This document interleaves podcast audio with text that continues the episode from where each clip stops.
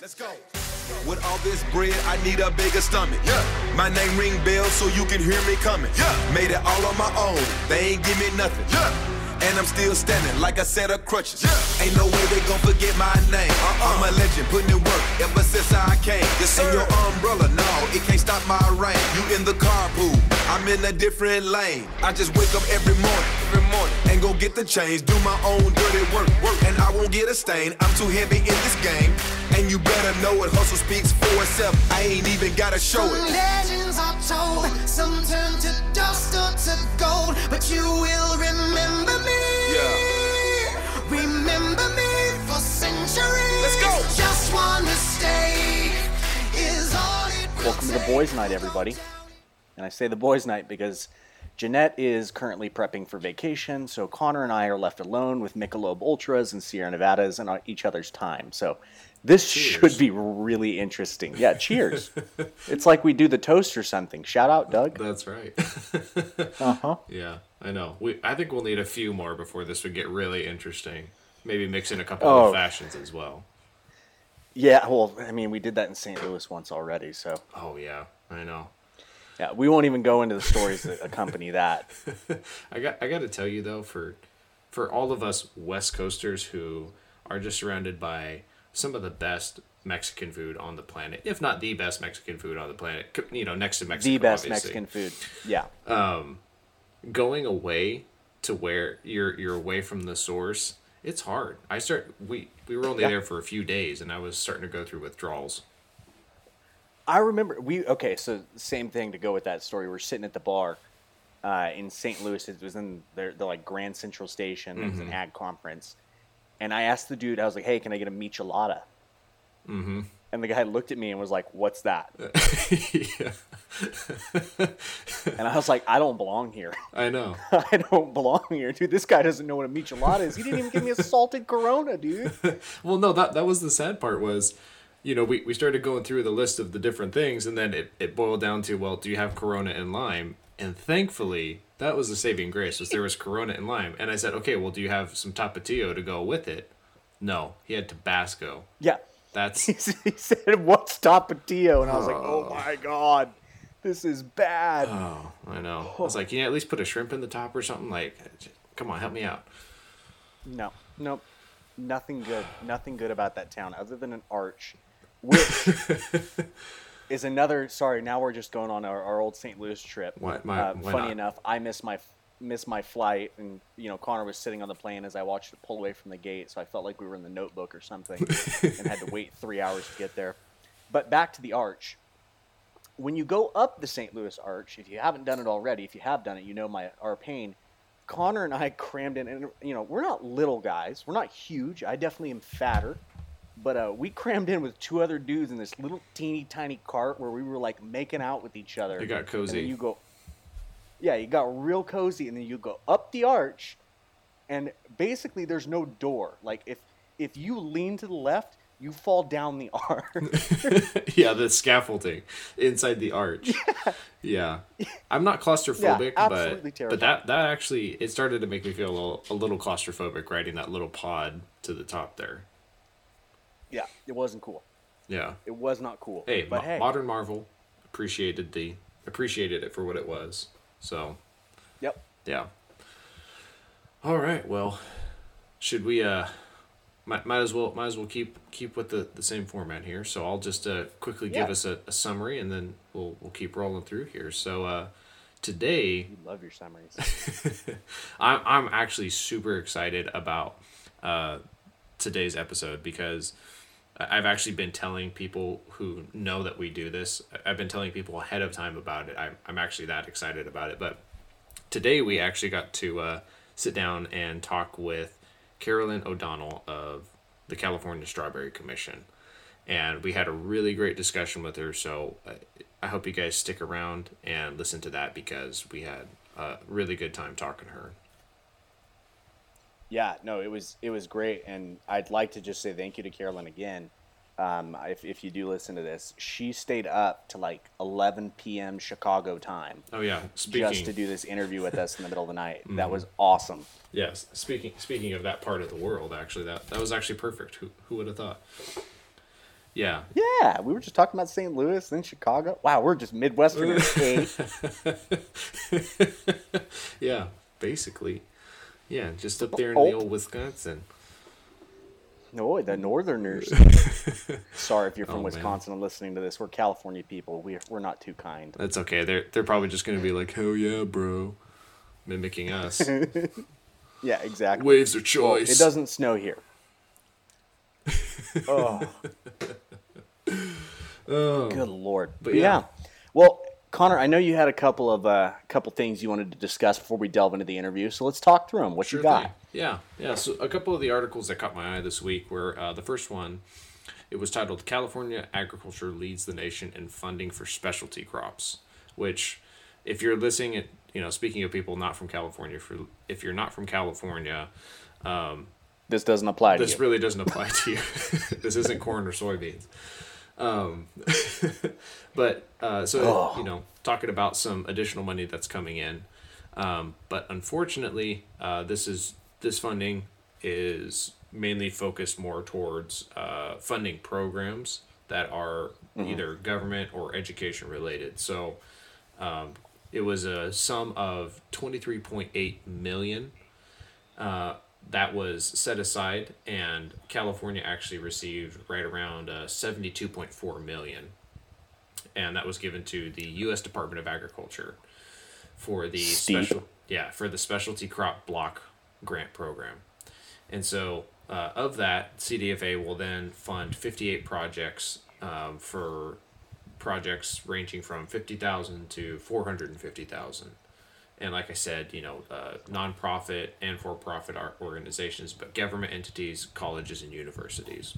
So, Got you. something to just keep an eye on. I know some of those programs uh, might be near and dear to uh, folks such as uh, Carolyn and the Strawberry Commission. And then the second article that caught my eye. Did you just say Karen? Sorry. No, I said Carolyn. Okay, just just sorry. It came through weird on my end. I was just making sure. I screwed her name up when we interviewed her, and I, know. didn't apologize you, for it. guys, So I'm making you sure guys I are get making it. me second guess myself after my faux pas at episode one. I've been second guessing Corey myself. Board. Yeah. Speaking of which, actually, I'm going to mention him in this next article.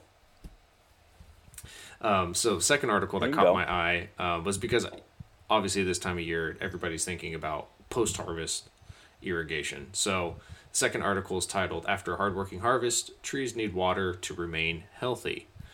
So, um, this is actually uh, mainly focused around the Almond Board of California. So, they were talking about the benefits of um, post irrigation harvest. And I know people f- throw that statement around a lot, but I thought it'd be good to just kind of hit on a few points of why that's beneficial.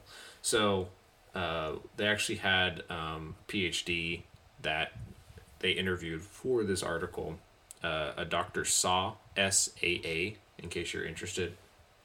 And they were talking that, um, especially because this year we had that record breaking crop, right?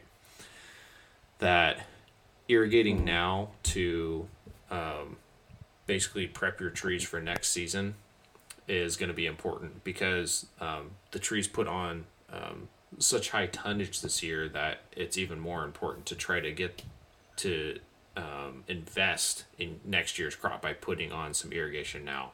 So they're talking about you know late September, early October. So we're kind of past that time frame here, but I would assume that if you're still trying to, because I know people I've been talking to a number of people that are still uh, picking up nuts and then uh, also getting uh, orchard forward floors cleaned up.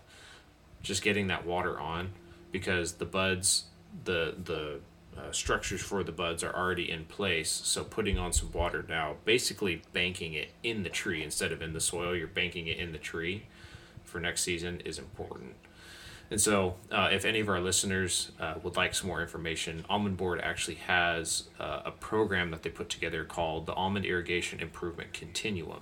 So, if uh, you're, you're needing some help um, with some of these post harvest calculations and post harvest review, they're looking at things like measuring irrigation system performance, efficiency, estimating orchard water requirements, evap- based on things like evapotranspiration, determining applied water, soil moisture, so on and so forth, in a very rote method. And so I talked about Corey Board because, gosh. Corey Board? Ah, damn it. See, you guys got me second guessing myself. Corey, we're gonna see if you actually listen to us or not because We're not going to tell you we just Yeah. did that. no, Corey Fraud. Oh man, he's he's gonna slap me upside the head next time he sees me. If you can reach. Whoa. Oh damn. Oh. damn. Oh. Hey, It's okay. He's a hockey player. He'll kick my ass. Anyways, Corey put out a video on LinkedIn actually just recently.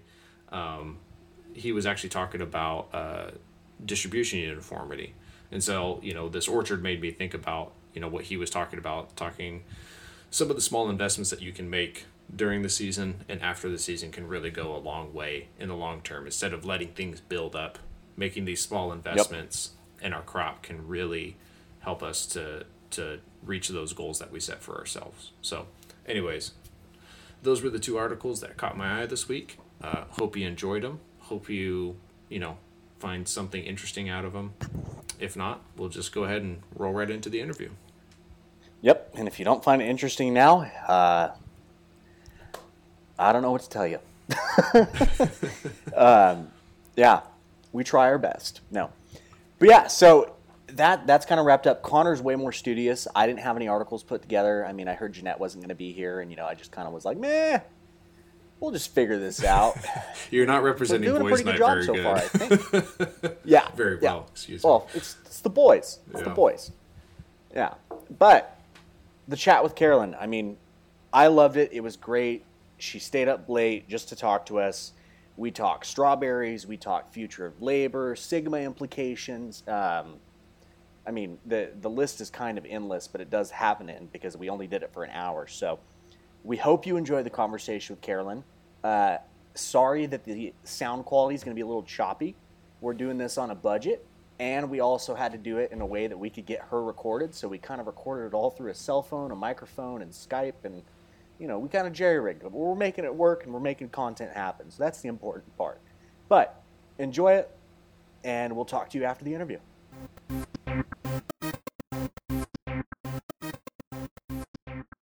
Well, thank you everybody for joining us tonight. Uh, we are joined by Carolyn O'Donnell, and she is from the California Strawberry Commission. So, Carolyn, thank you so much for joining us tonight. Well, thank you so much for having me. I'm, I'm delighted to be a, a guest on your podcast. yeah, we're we're very eager to, to talk to you in depth and hear more about what you have to say. Um, do you mind just giving a brief introduction to uh, the audience for us? A little bit of background on yourself and, and maybe about the, the commission as a whole? Sure. So, my background actually is in wildlife biology and natural resources um, by education. Um, but my bachelor's degree is from Purdue University, so I was in the School of Agriculture and have worked in a lot of different fields. But this is my first agriculture job now, many, many years after college. And um, what it does, though, what makes it fascinating is that there's a very complex science that goes around agriculture and growing food. And a lot of people and the general public don't necessarily understand that. So, part of my job as communications director at the Strawberry Commission is to help um, people understand some of the complexities about farming and some of the challenges that strawberry farmers face within California. Yeah, definitely. Yeah, so the commission does, we have a number of different um, kind of arms that work on different aspects of strawberry farming. Um, we are created by state legislation. Sometimes people don't realize that marketing boards are created by state legislation. But that legislation basically allows us to be a self taxing body. So, although we are a technically a state agency, we don't get any tax funds. But what we do is we are able to self tax ourselves among the strawberry growers, shippers, and processors in the state. Mm, interesting. So yeah, so so the kind of the two major pieces that the commission um, does in service of the um, California strawberry farmers, growers, and processors is production research. And there's a lot of research that we fund. Some of it we actually do in house as well to look at um, different aspects of farming strawberries. hmm And the other part is mark as generic marketing. So it's going to be marketing that California strawberries brand and what ways can we promote California strawberries as a whole that serves all the different labels that are out there that when you go to the market you may see or your favorite farmer at your favorite farmers market or something we do things that will benefit all the farmers and all the strawberry growers so we also do a lot of training and education particularly for strawberry farmers and farm mm-hmm. workers and farm supervisors and then we also do some um, work around public policy as well and helping to um, provide information and education for policymakers. Mm-hmm. Oh, interesting. No, that's that's super interesting. I, you know, I I I had known the name the I I had known about the Strawberry Commission that it, it was an established organization and uh, was more heavily um, involved on the coast, obviously. Right. um, but I had no idea that it was uh, that it had so much to do and it had so many different branches and arms and, and areas that it was influencing. Yeah, sometimes if you you know if you don't if you hear about it from one perspective or if you're engaged in one particular aspect of farming, you may hear about the commission, but maybe not hear about what the other pieces are that are, are going on. And um, what's what's great about um, this commission though is our board of directors is pretty big. There's I think we have like 40 members, and they represent all the various growing areas, which you mentioned are right on the coast. Mm-hmm. But they're mostly growers, and so the growers are able to come together, you know, because they're pretty fierce competitors out there, the different sure. brands and the different farming companies, but they're able to come together at the commission and be able to say, what are what are we facing now? What are the problems we see we're going to be facing 10 years, 15 years from now? What can we do right now so that we can start moving towards solutions to those problems now and so that we don't suddenly get caught up short when it really is impacting our production. Mm-hmm. How are how are those problems different in just a five year spread in the future? So how are the problems different ten, in um, ten years versus fifteen years? Yeah, sometimes it will it will depend on how advanced the science is or is not. Um, sometimes it's because of the regulatory environment we're in, mm-hmm. and you know, anticipating what direction regulations are going, um, anticipating which way the science is going.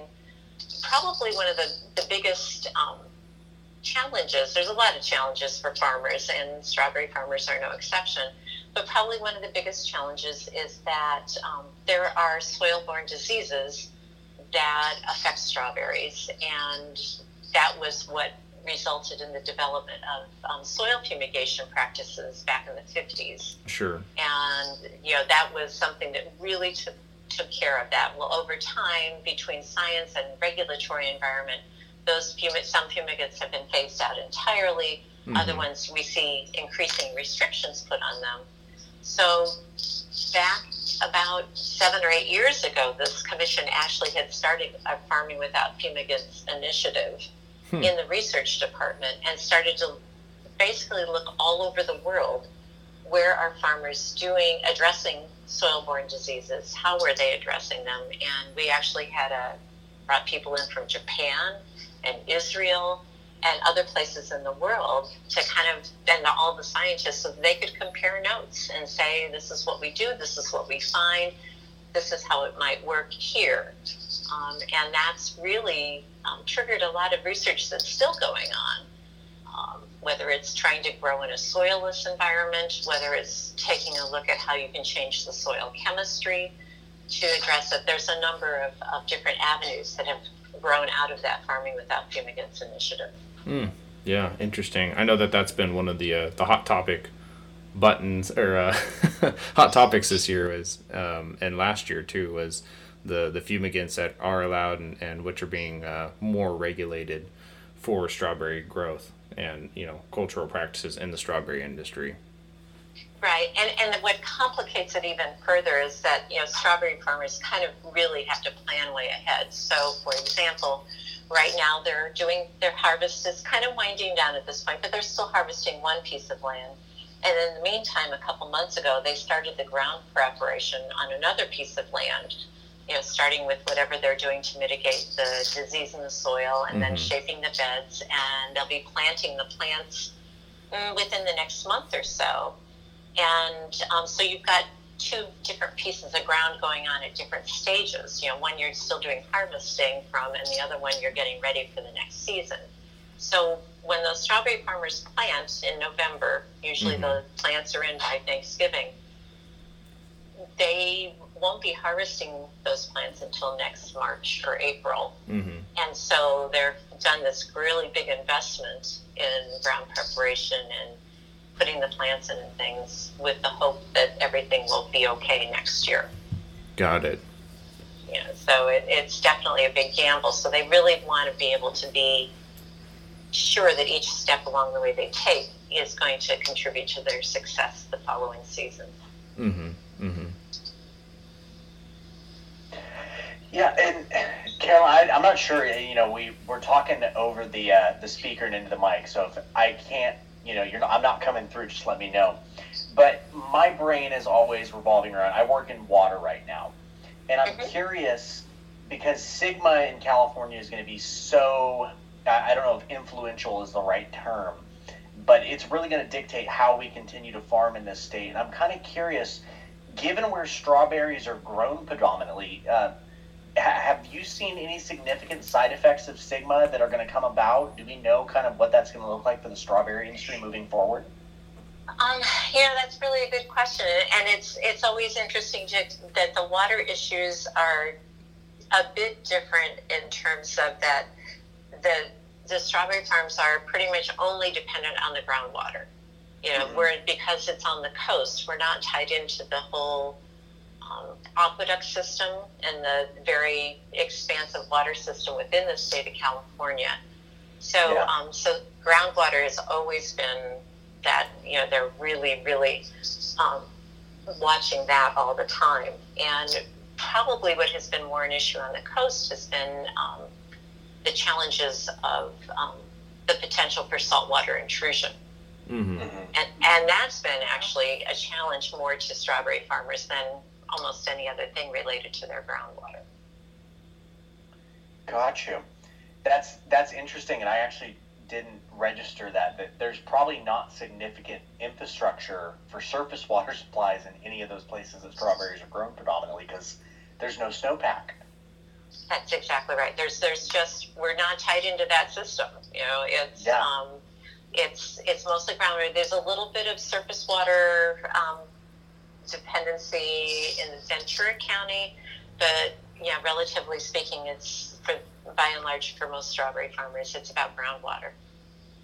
Mm. Wow. I, I'm sniffing another another tunnel project coming. It's going to be the, the Pacheco tunnel. No, I'm kidding. Yeah. Pacheco bypass. The Pacheco bypass. The triple bypass yeah, I don't know. You know, we drive past, past the San Luis Reservoir, and you know, I don't know that there's much water that could get trucked anywhere else on the to the west instead of to the east. Yeah, seriously. Mm. Mm-hmm. Wow.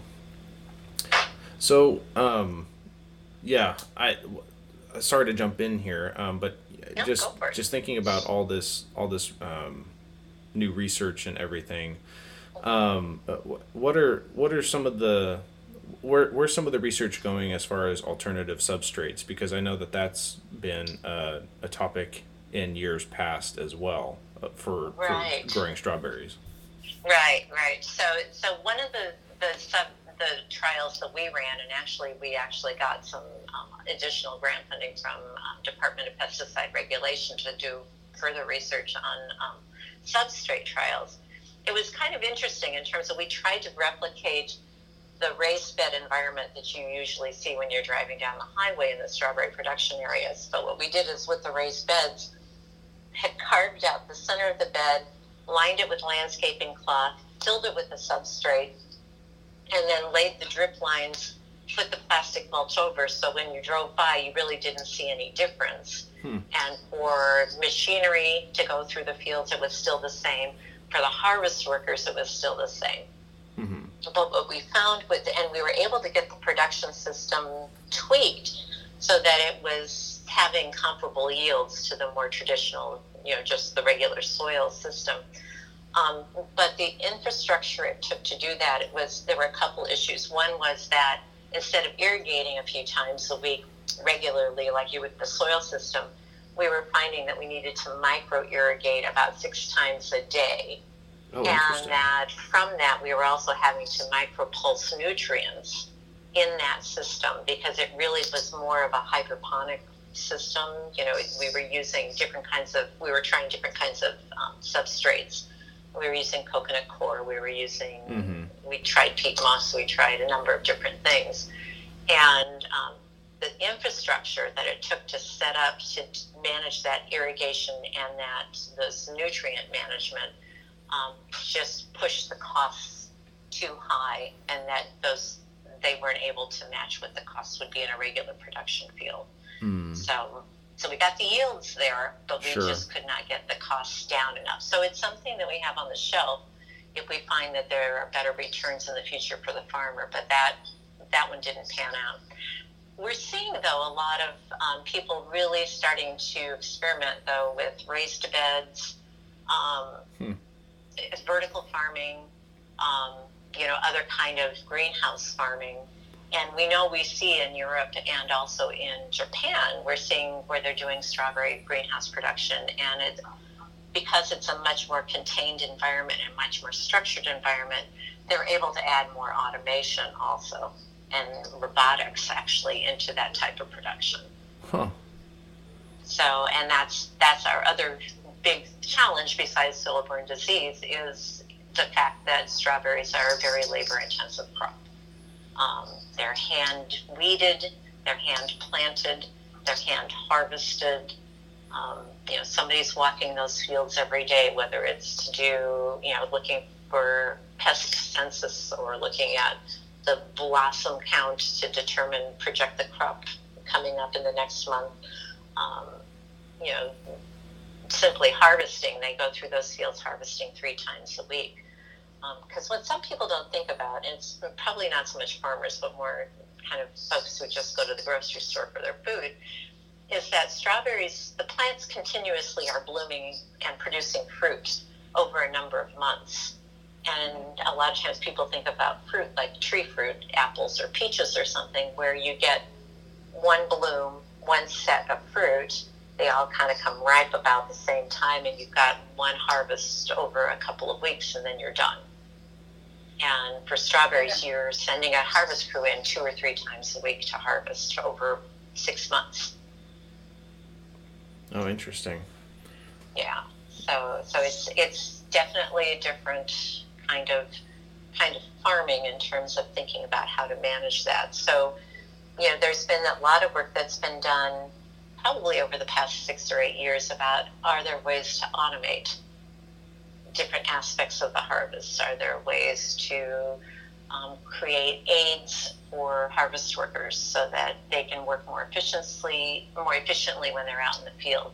Are there things like runner cutters? So strawberries, they produce runners, and then you don't want the plant energy to go to the runners. You want it to make fruit, so you want to cut those runners off, and that's all done by hand right now. So they're looking at is there a way that we can run something mechanical through to cut those runners? Uh, is there a way we can mechanically plant plants because we don't plant seeds, we plant plants that's got a lot of roots and a little bit of crown, and you can't get it in crooked, and you can't bury the crown right. You know, it's got to be very specifically planted. Is there a way we can automate that? Um, but, and then the harvest is the biggest challenge of all. Um, it's I, I encourage people to go out to a strawberry field sometime if they can and do the picking because you're using a lot of vision and judgment to determine okay, is this a berry I want to pick? Is it ready to pick? Because the plant will have little green berries, a little bit bigger white berries, not quite ripe berries, and the ripe berries all at the same time. So is there one that's ready? And then when you pick one, you can't squeeze it too tight, you know, but you have to hold it firmly enough so that you don't pull, you don't want to pull the whole plant out or anything, but you want to snap that off. And it's uh, really, it's a human touch.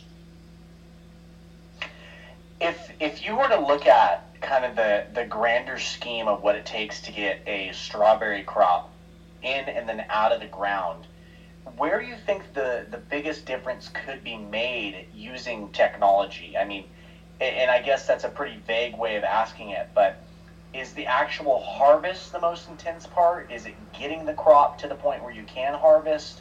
Where would the biggest needle mover, I guess, lie in your opinion? What do you think it would be? It would probably be the harvest itself. Um, I think we're definitely seeing a lot more technology going in in terms of managing irrigation. Um, certainly, we're seeing more use of either mechanical or drone use or things like that in terms of doing, you know, being able to quote unquote walk the fields. You know, maybe that can be done mechanically, but that harvest, that actually using that human vision, that human judgment, um, if there is a way to mechanize that, and there are plenty who have tried and plenty who are working on it. And um, there's been more success in that more controlled, structured environment like a greenhouse. And um, when you get out in the field, though, I think there's just a lot of variables. The light can be different, whether it's a foggy day or a sunny day. Um, although some mechanical harvesters that they've been trying in fields work better at night because then they can control the light and be able to use the optics maybe a little bit more easily. Um, and then the other piece of it is actually packing those berries because those berries are field packed. It's not that they pick buckets of berries and then take them to a shed and somebody packs them into those plastic lidded containers that we call clamshells. Right, because they can be easily bruised. Right, exactly. So they're packed into those clamshells in the field. And I always tell people, I always challenge them. I say, when you bring one of those home from from the grocery store, go ahead and dump it out on the counter and see if you can repack it so that you don't bruise any of the berries or don't smash them when you close the lid or anything like that. And um, it's it's truly an art. It's a skill and an art to be able to not only harvest those berries but then get them packed also as well. Yeah, I believe it. Yeah. Excuse me just a minute. No worries. Yeah. Okay, sorry. My hard of hearing parents are yelling at each other in the background. All good. All good. We're human. Love it. Yeah, um, you know, funny enough that you know we're talk- we're talking about uh, the human touch and um, you know automation and all that kind of stuff. Jeanette actually was telling us about this article that she had read. Jeanette, do you want to do you want to dive into that a little bit? So, Caroline, um, I actually pulled this article from the Strawberry Commission, so from you guys, and I was reading that you guys have recently done some research on a new automation equipment system that's going to actually help you guys harvest the strawberries and remove the calyx from the strawberry. So, I saw some of the pros there, and it's definitely, you know, seeing that it's going to reduce the labor efficiency, efficiency and the exposure to contamination. Do you want to talk more further about that and what you have to say about it? Because I would love sure. to know more about that. Yeah, no, that actually we had funded some research actually with two different researchers, um, one from the University of Maryland and one from here at the University of California, Davis. So I know there's several different approaches that engineers are looking at about that calyx removal. Um, that calyx removal happens for processing strawberries. You know, when you get when they go to the grocery store for fresh market, they still have the calyx on them. So this is specifically for processing, and um, usually it's also for the berries that, like when you buy them whole frozen in the grocery store, or you go to a, a, um, a smoothie place and they're dumping frozen fruit in, and they're usually those whole frozen strawberries. So um, for years, there's been a you know when we go to we harvest processed strawberries from the same field as fresh, unlike tomatoes where you know they grow for either processing or for fresh. Um, it just kind of depends on the season. Sometimes it depends on the price whether they go to processed or not. But they have like a cutting tool that was on on their picking cart that they would just slice off the tops of the calyxes.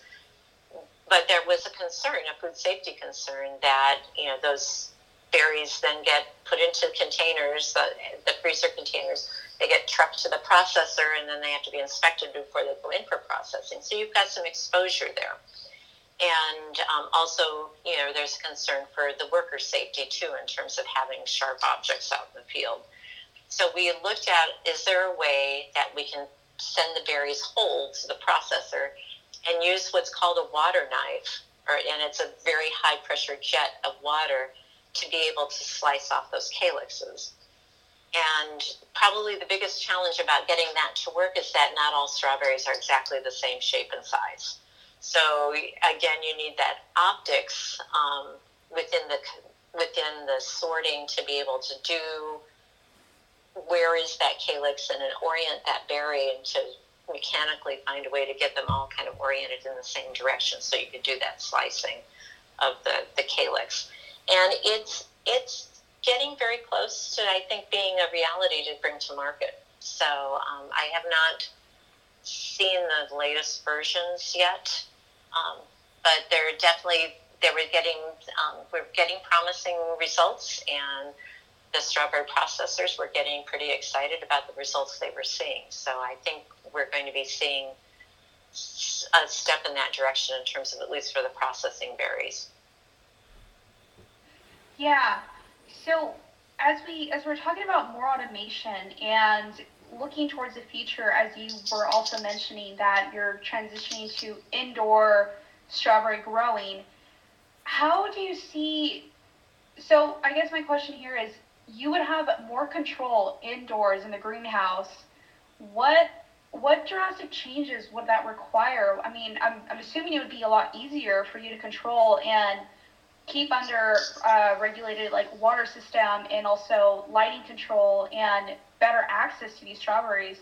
How, I mean, just talking about demand here, would you guys be able to still meet up to the demand that we're being able to complete now, or how would that change? That's really a good question. And, and I think that every company is kind of looking at how this fits into their business plan. So the, the commission isn't really funding any real research about indoor environments or more structured environment farming right now. We know that some farmers are trying the hoop houses, just the, the plastic hoops over, so it's still fairly open to the environment. And um, recently there's been an announcement about some more investment in vertical farming, indoor vertical farming, and um, they're going to do that. Do that, but the the problem for strawberries is so it's a couple things. One of them that's a challenge is that you have these overlapping seasons for pieces of ground. As I mentioned earlier, you're still harvesting in one section while you're trying to um, ground prep for the next season. So, how does that play out when you have just a particular piece of infrastructure that you're growing strawberries inside of? Can you then do it continuously? Do you have to have a stop and start for a season like you do when you grow it outdoors? I think that I'm not, I don't know enough about it to be able to understand how they would plan their season. Um, or if there's just no season anymore, it's just all strawberries all the time. Um, the the other yeah. piece of it is that strawberries are grown mostly on on the coast, which also is the most expensive real estate in terms of growing strawberries. Yeah. You'll see you'll see in different places. It's it's interesting to me that in Ventura County they used to grow lima beans and sugar beets. Those used to be the two top commodities out of Ventura County, and now it's avocado, citrus, and strawberries. So as the land value goes up, you see the crops go to higher value crops also. And when you get moved into greenhouse, then you've got more investment and more capital and more infrastructure. So again, I think different companies are penciling this out. Um, the most recent vertical farm I just heard about that there's an investment being made. The vertical farm's in Laramie, Wyoming. So Laramie, Wyoming land prices, I'll bet, are a lot cheaper than those in um, Monterey County, California. Oh, yeah. so I, I, didn't check, I didn't look on Zillow, but I, I suspect it's a little bit cheaper.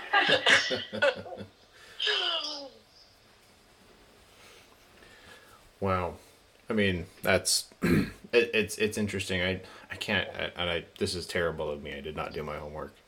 Um, but, but I, I have heard it quoted that um, in the future, the the coastal agriculture that we've grown, we you know, our generations have known, um, will be completely reshaped uh, for the next generation, and that it's it's instead of seeing fields and the rolling hills as you're driving through Salinas, it's all going to be greenhouses. Each one of those plots is going to be replaced by a greenhouse.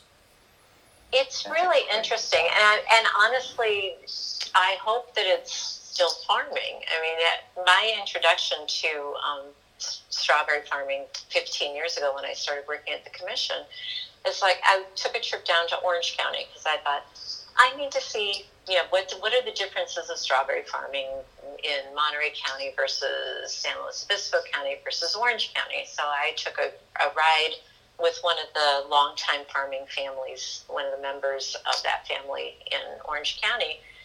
And I would say half of the driving around from ranch to ranch was him pointing at housing developments or shopping centers and saying, Well, we used to grow there. Oh, hmm. we used to grow there. Oh. And had been developed. So, I mean, if we do wind up going to greenhouses, at least hopefully we're still in agriculture. Hmm, that's a good point. I didn't even think of it as basically a placeholder.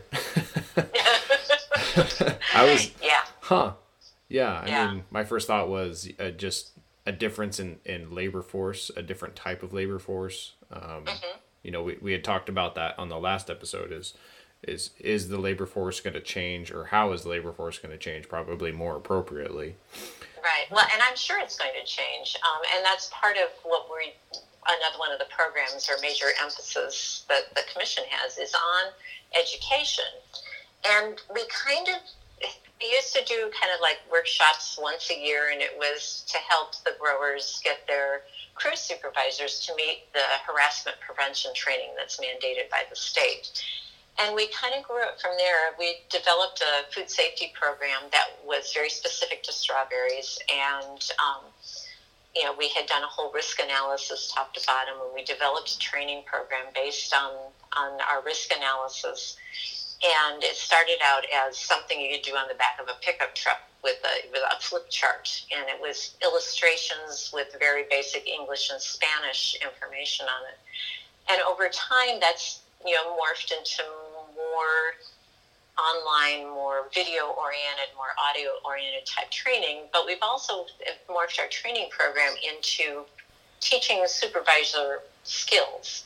So, like communications and how to give feedback. So, we kind of went beyond the mandatory state regu- regulated harassment prevention, heat illness prevention, pesticide safety, and kind of went on to help teach some of the soft skills to supervisors on top of teaching them about food safety and how not only what to do in the fields, but also how to create a culture of food safety with your crews. And now we're kind of looking ahead, again, 10, 15 years out. Uh, we need to be able to make sure that our um, supervisor, our crews, or whoever's in charge are able to manage the technology we're starting to introduce in the field. Are they able to Definitely. use the reports and things? We have a right now. We have a um, sprayer calibration app to help them calculate and, cal- and calibrate their sprayers for doing um, crop protection sprayings. And there's going to be more of that. We're developing that kind of thing. So we want to teach people if they don't have them, basic literacy skills, basic math skills, um, other things that they're going to need as the technology increases in the field. That's really great, honestly. It's just to me, I I think it's awesome that you guys take that extra time and dedication to not only provide them resources but to teach them how to use it. Because a lot of times we see that we tend to struggle especially when it comes to new technology that we're not aware of. And especially with food safety food safety is one of the main things that we try to focus on and try to develop within the teams. So as they further along process that and understand that this is important, the not only becomes like something that they learn, but then again, it's like something that they value and that they know that the the fruits and the vegetables that they're harvesting, it's not only going to, you know, it's not a, it's not just a job, if that makes sense. Right. No, that's exactly right, and that's why we had started. You know, and honestly, we had had a food safety program of some kind or another um, since about 1998. And um, in 2006, those that were in the Salinas Valley and beyond probably remember the the big E. coli outbreak in spinach. And what we know is that we do a lot of ground rotation between strawberries and leafy greens. And if we wanted to really say, okay, we don't seem to be having the same issues as leafy greens. Why not? Or what would be the circumstances that would lead us to have an outbreak? So that's why we did this whole top to bottom risk assessment and really looked at our production practices and, and what are some ways that we can say, here's a best practice that helps to avoid microbial contamination, you know, and here's how to train the workers because again, it's a hand harvested crop. We found that was our biggest risk was you know, a workforce of 50,000 and we were relying on them all to wash their hands properly every time they needed to be washed in order to avoid microbial contamination. Correct. And if we think about it, our workers are also advocating that to the consumers as well because they're the ones in the field so they know what the process is like. So if they ever did come around that conversation and they say, well, this is probably dirty, like I don't want to eat this, and just like, well, if you realize, like I actually worked in the field, so I know the the process and the the cleaning and whatever it takes to get to where it's in the store now. Right, right, right, and that's that's always what's really interesting. And and it's always a challenge sometimes to help people understand that. And I I always love being able to bring people out to the field because there are so many uh, aha moments that go on all at once in people's brains when they're actually in the field. They actually see the processes going on and ask two or three questions about well why is this like this or something and then suddenly they they really see how much is being done in the fields that they had no idea. I, I can I'll share something with you and I'll say that strawberries is like my favorite fruit but when I actually went out to the field and did some picking myself I appreciated the workers in the fruit a lot more just because oh. I, I was there I did I had the experience to actually harvest my own strawberries and take home and to me it was like the best thing in the world but I was like this fruit tastes good for a reason. so let's appreciate right. the work that goes behind it. Yeah, absolutely. I I had a very similar experience when I first started working at the commission. I went out to somebody's field because I was going out to different fields and visiting and talking with them because my experience also is every strawberry farmer somewhere in some corner of their field is doing some kind of experiment. They might be trying some new variety, or they might be trying some new cultivation method, or they might be trying some new product or something. And so it's always fun to find out what they're experimenting and why they're doing that. Because they won't tell you know the general public, or they won't talk about it in a meeting. But you know, if I ask questions and express interest, they will tell me about what they're working on. So that's always fun. And somebody will always say, "Well, you want to take some strawberries home?" And I said, "Sure." I says, "You know, if you just give me a box, I'll go ahead and pick my own." And they all laugh. And I thought, well, what's so funny? Until I started picking my first box, it was like, oh, okay. I'm glad I don't have to feed my family this way. oh my gosh. Uh, so yes, I, I know it, it's it's it's a it's hard work, it's skilled work, and it absolutely makes so many people happy. I, you know, many people tell us it's strawberries are their favorite fruit. They talk about some great memory they have that's associated that has strawberries associated with that memory, often a family event or something. And so it's always fun to hear people's stories. Yeah, are you guys capitalizing on that at all? Because I know, um, you know, that's been the big push for the raisin industry right now. Because almonds basically took over the market for a superfood. Let's just be honest.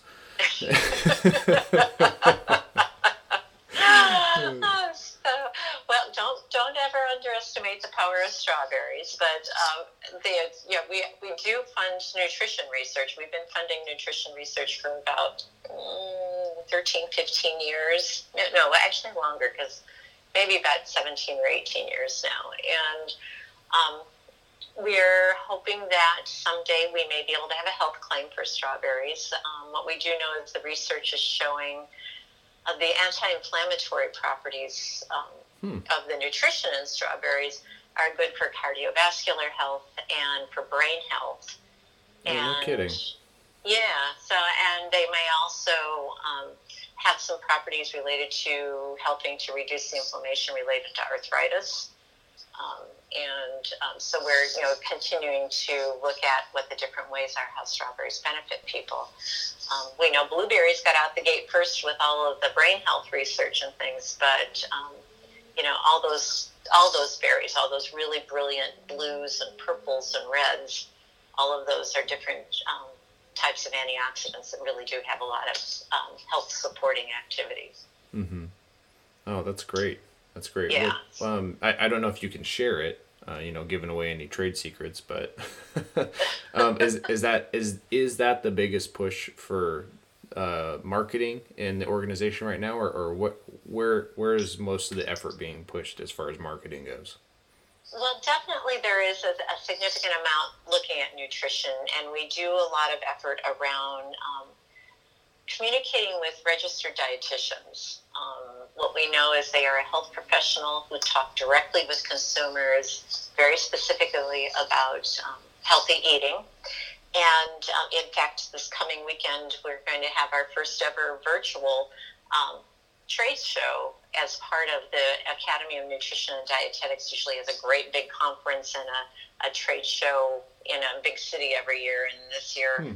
for coronavirus reasons, we are doing this virtually this year, and it starts on Saturday actually. So it's going to be um, All right. interest yeah so it'll be interesting for all of us to instead of being on the floor with strawberries to sample and farmers in our booth to answer questions we're going to be doing that all virtually without the strawberry samples this year so um, so that that definitely is is one aspect of um, health you know healthcare professionals who are directly dealing with nutrition um, Wow. but the other thing we do is we do like to talk about the um, the, the people behind the strawberries, and because people do have an interest in who's growing their food, and um, we have a fair number of videos, and they're most of them are short. There's a minute, two minute, three minutes at most, and it's interviews with farmers. And it's interviews, some of them are interviews with farm workers or Mhm. ranch managers or crew supervisors who can talk about strawberry farming from their own unique perspectives. Um, what we know about strawberries is that they are a crop of opportunity, and that um, kind of the, the profile of a California strawberry farmer is kind of the profile of immigration um, within the state of California. So, Hmm. right now, about two thirds of the strawberry farmers in California are of Mexican descent Mm-hmm. whether they came through the Braceros program or more recently. Um, um, this is why we do all of our communications in English and Spanish. Um, Mhm. All of our weekly newsletters, all of our updates, everything, our training, everything goes in both Spanish and English. Um, if we were talking 100 years ago, I would tell you that the majority of our strawberry farmers were Japanese. Hmm. So it's um, it definitely is traces through, and part of it is that you can grow a lot of fruit on a very small amount of land with strawberries, and you can plant those plants and get berries that same year. It's not like a tree, you know, that you have to plant and kind of wait three to five years for it to start producing fruit or nuts or anything like that. Mhm. Um, you can Mhm. start right away and get a lot of fruit. Yeah. Yeah, definitely. Oh, that's interesting. Yeah. Well, So, so there's lots of um, so it's CaliforniaStrawberries.com. We have two websites. That's the one that's more kind of consumer focused, I, mhm. um, and that has a lot of those little stories about farmers and farm workers. Um, and then everyone always asks about recipes, and yes, we have lots of recipes also. Oh, great. Yeah, that's amazing. So, Yeah. um, So- yeah, I, I think that's actually um, a, a great segue. And um, so, it, so the, is that website the, the best place to find the most information, or you know, what what other resources would you like to tell the audience about? Yeah, so that's definitely the one if you really want more of the consumer facing, you know, kind of basic answers to your your burning questions about basics about strawberries, about interviews with farmers, a little bit about our nutrition research. But we have another site, calstrawberry.com. Mm-hmm. Um, and that one's definitely more um, farmer focused. So this one has more of the profiles of the research that we have um, done, our training program, all our different training materials. Um, our nutrition research, you know, all the publications where it's been peer reviewed and published are there. Um, and then we also have some um, resources for schools and um, as well as for retail are all on calstrawberry.com. So that one's a little bit more of the work, workhorse site for people who are looking for more technical information. All the market data that we collect are is on calstrawberry.com. Mm-hmm. And I would say between the two locations on CaliforniaStrawberries.com, we get the most hits on this on the recipes. And even though we have great videos, people still look for the recipes. And then on CalStrawberry.com, most visitors are coming to look for um, the market data, not so much the research, but they're looking for the market data. Oh, interesting. Huh. Yeah. Yeah. So, so for the for consumers, and of course, then we're kind of more social. So we have um, the handle is CA Strawberries, and that's going to be on Facebook, um, Twitter, Pinterest, and Instagram. And then um, we've kind of moved our more professional and our business related ones over more to um, LinkedIn.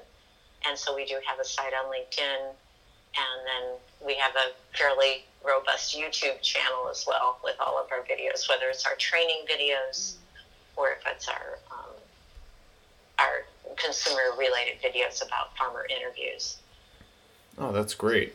I think that uh, that's amazing that you're utilizing all the different channels to to get the word out there. I you know. Well, yeah, different channels, you know, really cater to different audiences, and we just found, and we were actually a little bit surprised that LinkedIn picked up as well as it did. Um, we Me thought too. we'll just we yeah we just thought we'd try it out, and um, we were getting really great pickup. And then you know, of course, with the um, with the arrival of coronavirus on this continent, um, we really shifted a lot of gears uh, mm-hmm. when when all the shutdowns started happening in March. So we were just at the end of our training season, and we completely shifted our training program with the best information we had at that time in terms of talking about sanitation in the field, talking about no touch handshakes and greetings and things like that that mm. to use in the fields, mm-hmm. and then really starting to work with people on implementing social distancing and things because we were in peak season in Southern California. Yeah. So, you know, we couldn't wait for the public health agencies to kind of get all caught up. So we actually created oh, posters and handouts and videos and audio announcements that can be played in the field. And we sponsored um, spots on um, and PSAs on Spanish language radio and television from April until I think we just kind of started to taper off as our season is kind of wrapping up now. Mm-hmm. Um, but for many months we were running that just to make sure that um, workers were informed and that they knew how to stay safe both at work as well as here's some practices you can use at home too and then also just making sure that the information was out there. So um, we have stickers, we have posters, we have paycheck stuffers, we have you know flyers, we have all these audio and video announcements and things. But we would just, and then we would update them as like the advisory would change to say yes, face coverings are a good idea. You know, and then we just revised all our materials and sent out new things again. So it's um, it's definitely been a season like no other. I think I think we can say that over and over again. and over, yeah, pretty much daily. oh yes, uh huh. Yes, yes, yes. For for more reason than one. Yes. Wow. Well, you know, again, we we're we're so thankful to have had you uh, join us tonight. We are we're getting uh, towards the end of our time here, and uh, we we would like to invite you to uh, come back at another time and join us again. We, we we're really big about follow ups here on the podcast, and so uh, if if you're willing, we'd we'd love to have you come back and and give another update to the audience about what's going on in the strawberry industry and and have another chat with us. Well, my pleasure. This has been fun, and I would love to come back anytime. Just let me know when you're ready for a follow up. Of course, of course. Well, thank you so much. Uh, any any last thoughts here? Um, I would encourage people to eat strawberries. They are a year-round crop here in California. Um, they are maybe a little bit harder to find in the wintertime because the production isn't quite as as um, high in the wintertime as it is in the summertime. But it's a probably a nice, healthy, and tasty snack to have. So enjoy them. We've got the bounty right here in our backyard. Exactly. Definitely. Yeah. Well, again, you know, thank you so much for your time, and uh, you you told us at the beginning, and so we we have to make sure that we we address this. But uh, t- tomorrow is your birthday. Obviously, we won't be releasing this podcast tomorrow, but um, you know, for, from us in the past, uh, we'll, we'll be wishing you happy birthday tomorrow. Well, thank you so much. well, great. Well, thank you so much. We appreciate it yet again. Thank you.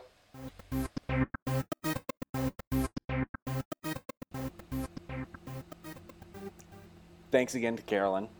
We truly, truly, and I know I've said it like three times already, appreciate the heck out of you staying with uh, up with us, delivering a you know delivering a great interview.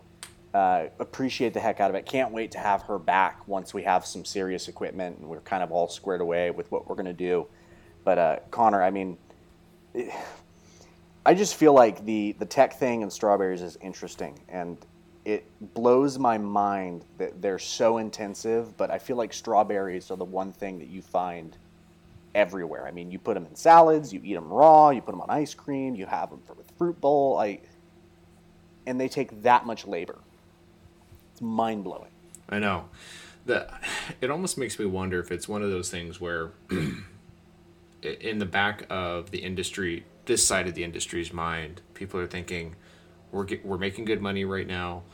Um, yes, obviously we would love to try to move towards some of this stuff, but we just can't slow down because the demand is so high. I mean, I know Yep. we go through strawberries like crazy with a two and a half year old running around in our house. And plus, we also just love strawberries being this close to the source because they're so fresh and they're they're so tasty. Delicious. But yeah, I mean, I don't, I don't know if it's just because it's just this this calm before the storm kind of a deal, thinking about this this next step in in progression in the industry, or if you know, I really don't know. I don't know what why why there's been a lag in that, or if it's just because just because of the nature of strawberries. Strawberries have a very short uh, cycle and a very short Yep. season in comparison to something like almonds if you're from up north or almonds if you're from this side of the valley. Down south. The L, the L hasn't been shaken out of them yet.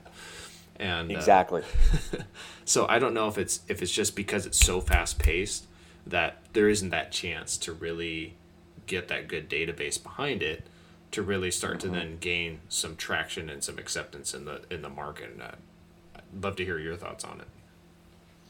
Yeah, well, I mean, I think I completely agree with you. It the the strawberries literally come out of the field or in you know in, in a grocery store within hours, not not days of their picking because they don't have a long shelf life. So it's it's interesting how technology will change that and shape that, but I, I do it makes perfect sense. I mean, you you don't have an opportunity for trial and error in their business segment. It has to work and it has to go. Otherwise, you're losing crop, and if you lose crop, you lose dollars. So I've tried it's it. all intriguing. Yeah, I mean, I I've tried What? I've tried to make the pitch over in the Salinas and Soledad area, and you're right. It, Mm-hmm. That's what it was. It was, you need to tell me right now why this is gonna increase or make things better in a very real, Yep. practical sense, or, you know, it's probably not gonna work between us. Yeah, yeah, and I I think next time, you know, and I say next time because I really do want to have Carolyn back on because I want to pick her brain more. But I'm very interested, based on what she said about water access, because mm-hmm. the the areas that we grow strawberries on don't have a good surface water supply, and are almost entirely dependent on groundwater, and that right there is a very, very interesting problem.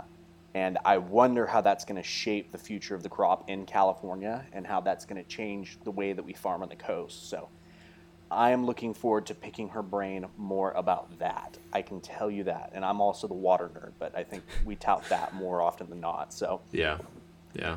I is what I is. While, while we were while we were uh, while we were having the interview, um, I was just scribbling down other questions that we didn't even get to answer. So I'll, I'll have those ready Yep. for, for next time when, when we have Carolyn on because we, there will be a next time. Um, you know, hopefully sooner rather As long than as she doesn't hate this. That's right. I know. Yeah. yeah. So ho- hopefully, hopefully we did you did you justice, Carolyn, and uh, you know, hopefully you enjoy this podcast, and and we also hope that this uh, brings about um, is a platform for the Strawberry Commission, and is a great way to promote just California strawberries in general. That's obviously Yeah. one of our goals by doing this whole thing too. Yeah. Plus, they're just the, they're the best strawberries. Oh, of course, yeah. Nothing to it. oh yeah. it. There's a reason every time I drive to Gilroy or drive to Pismo, I stop and I get like a crate because they're just the best. They Mhm. are. yeah. Yeah. They're they're terrific. Okay.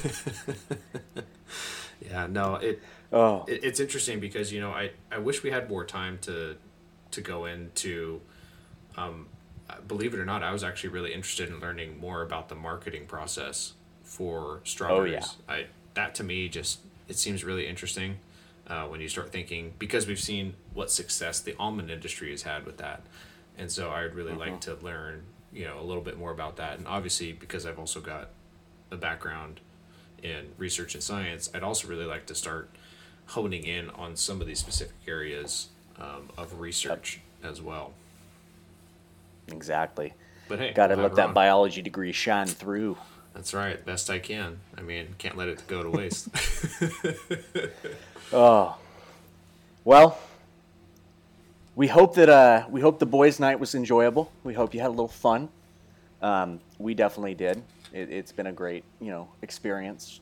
Little bromantical bromance thing kind of going down. Um, if that freaks you out, sorry, it's just the way it is. But Connor, and the way that we always end these things, Well, even on, though it's just hold on. boys' night, Hold on. what? Just got to Am do I a missing quick something? Yeah, just a quick tagline. Uh, we actually do have some information. So if, if you want to find out more information on the California Strawberry Commission, or you want to find yes. more information um, from Carolyn and some of the resources that she mentioned, we will actually have that pasted in the show notes or description, however the heck we do this. so we will have those resources available to you if you are interested. So, um, and as always, you can always reach out to us on socials for any additional information too. But sorry. Yep. No, you're good. I was forgetting that. So there you go. Now I'm just going to talk for a second so it breaks up the awkwardness. But Connor, you know how to end the show, so go, go, go ahead. That's right. Folks, thank you for tuning in and listening to the best gluten free podcast ever. Have a great day.